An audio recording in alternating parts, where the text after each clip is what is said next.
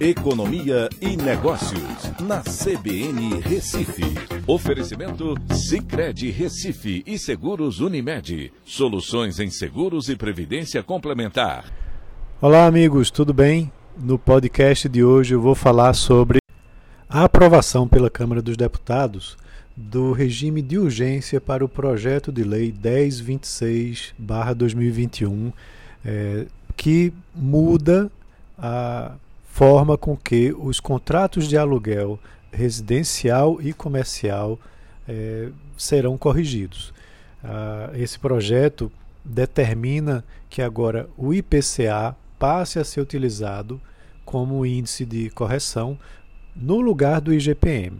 Tá? Na prática, desde dois, do ano passado, né, 2020 para cá, quando o IGPM começou a acelerar, que ele foi praticamente abandonado em acordos entre ambas as partes, entre locadores e locatários. Para vocês terem ideia, o IGPM acumulado nos últimos 12 meses está em 31,1%, enquanto a inflação está um pouco abaixo dos 5%, medida pelo IPCA. E isso tem muito mais lógica, até porque os, eh, as famílias têm seus salários reajustados não pelo IGPM, e sim pela inflação oficial, né, pelo IPCA. A mesma coisa acontece com os produtos que são vendidos pelos varejistas, por exemplo. Sejam roupas, eh, alimentos, eles em geral são corrigidos pelo IPCA e não pelo IGPM. Então, eh, a utilização do IGPM tem pesado muito no bolso dos, eh, dos pequenos varejistas e também das famílias. É, por conta disso, ele na prática vem sendo substituído para reajustes em acordos bilaterais entre ambas as partes. Uh, então, esse projeto ele é muito importante.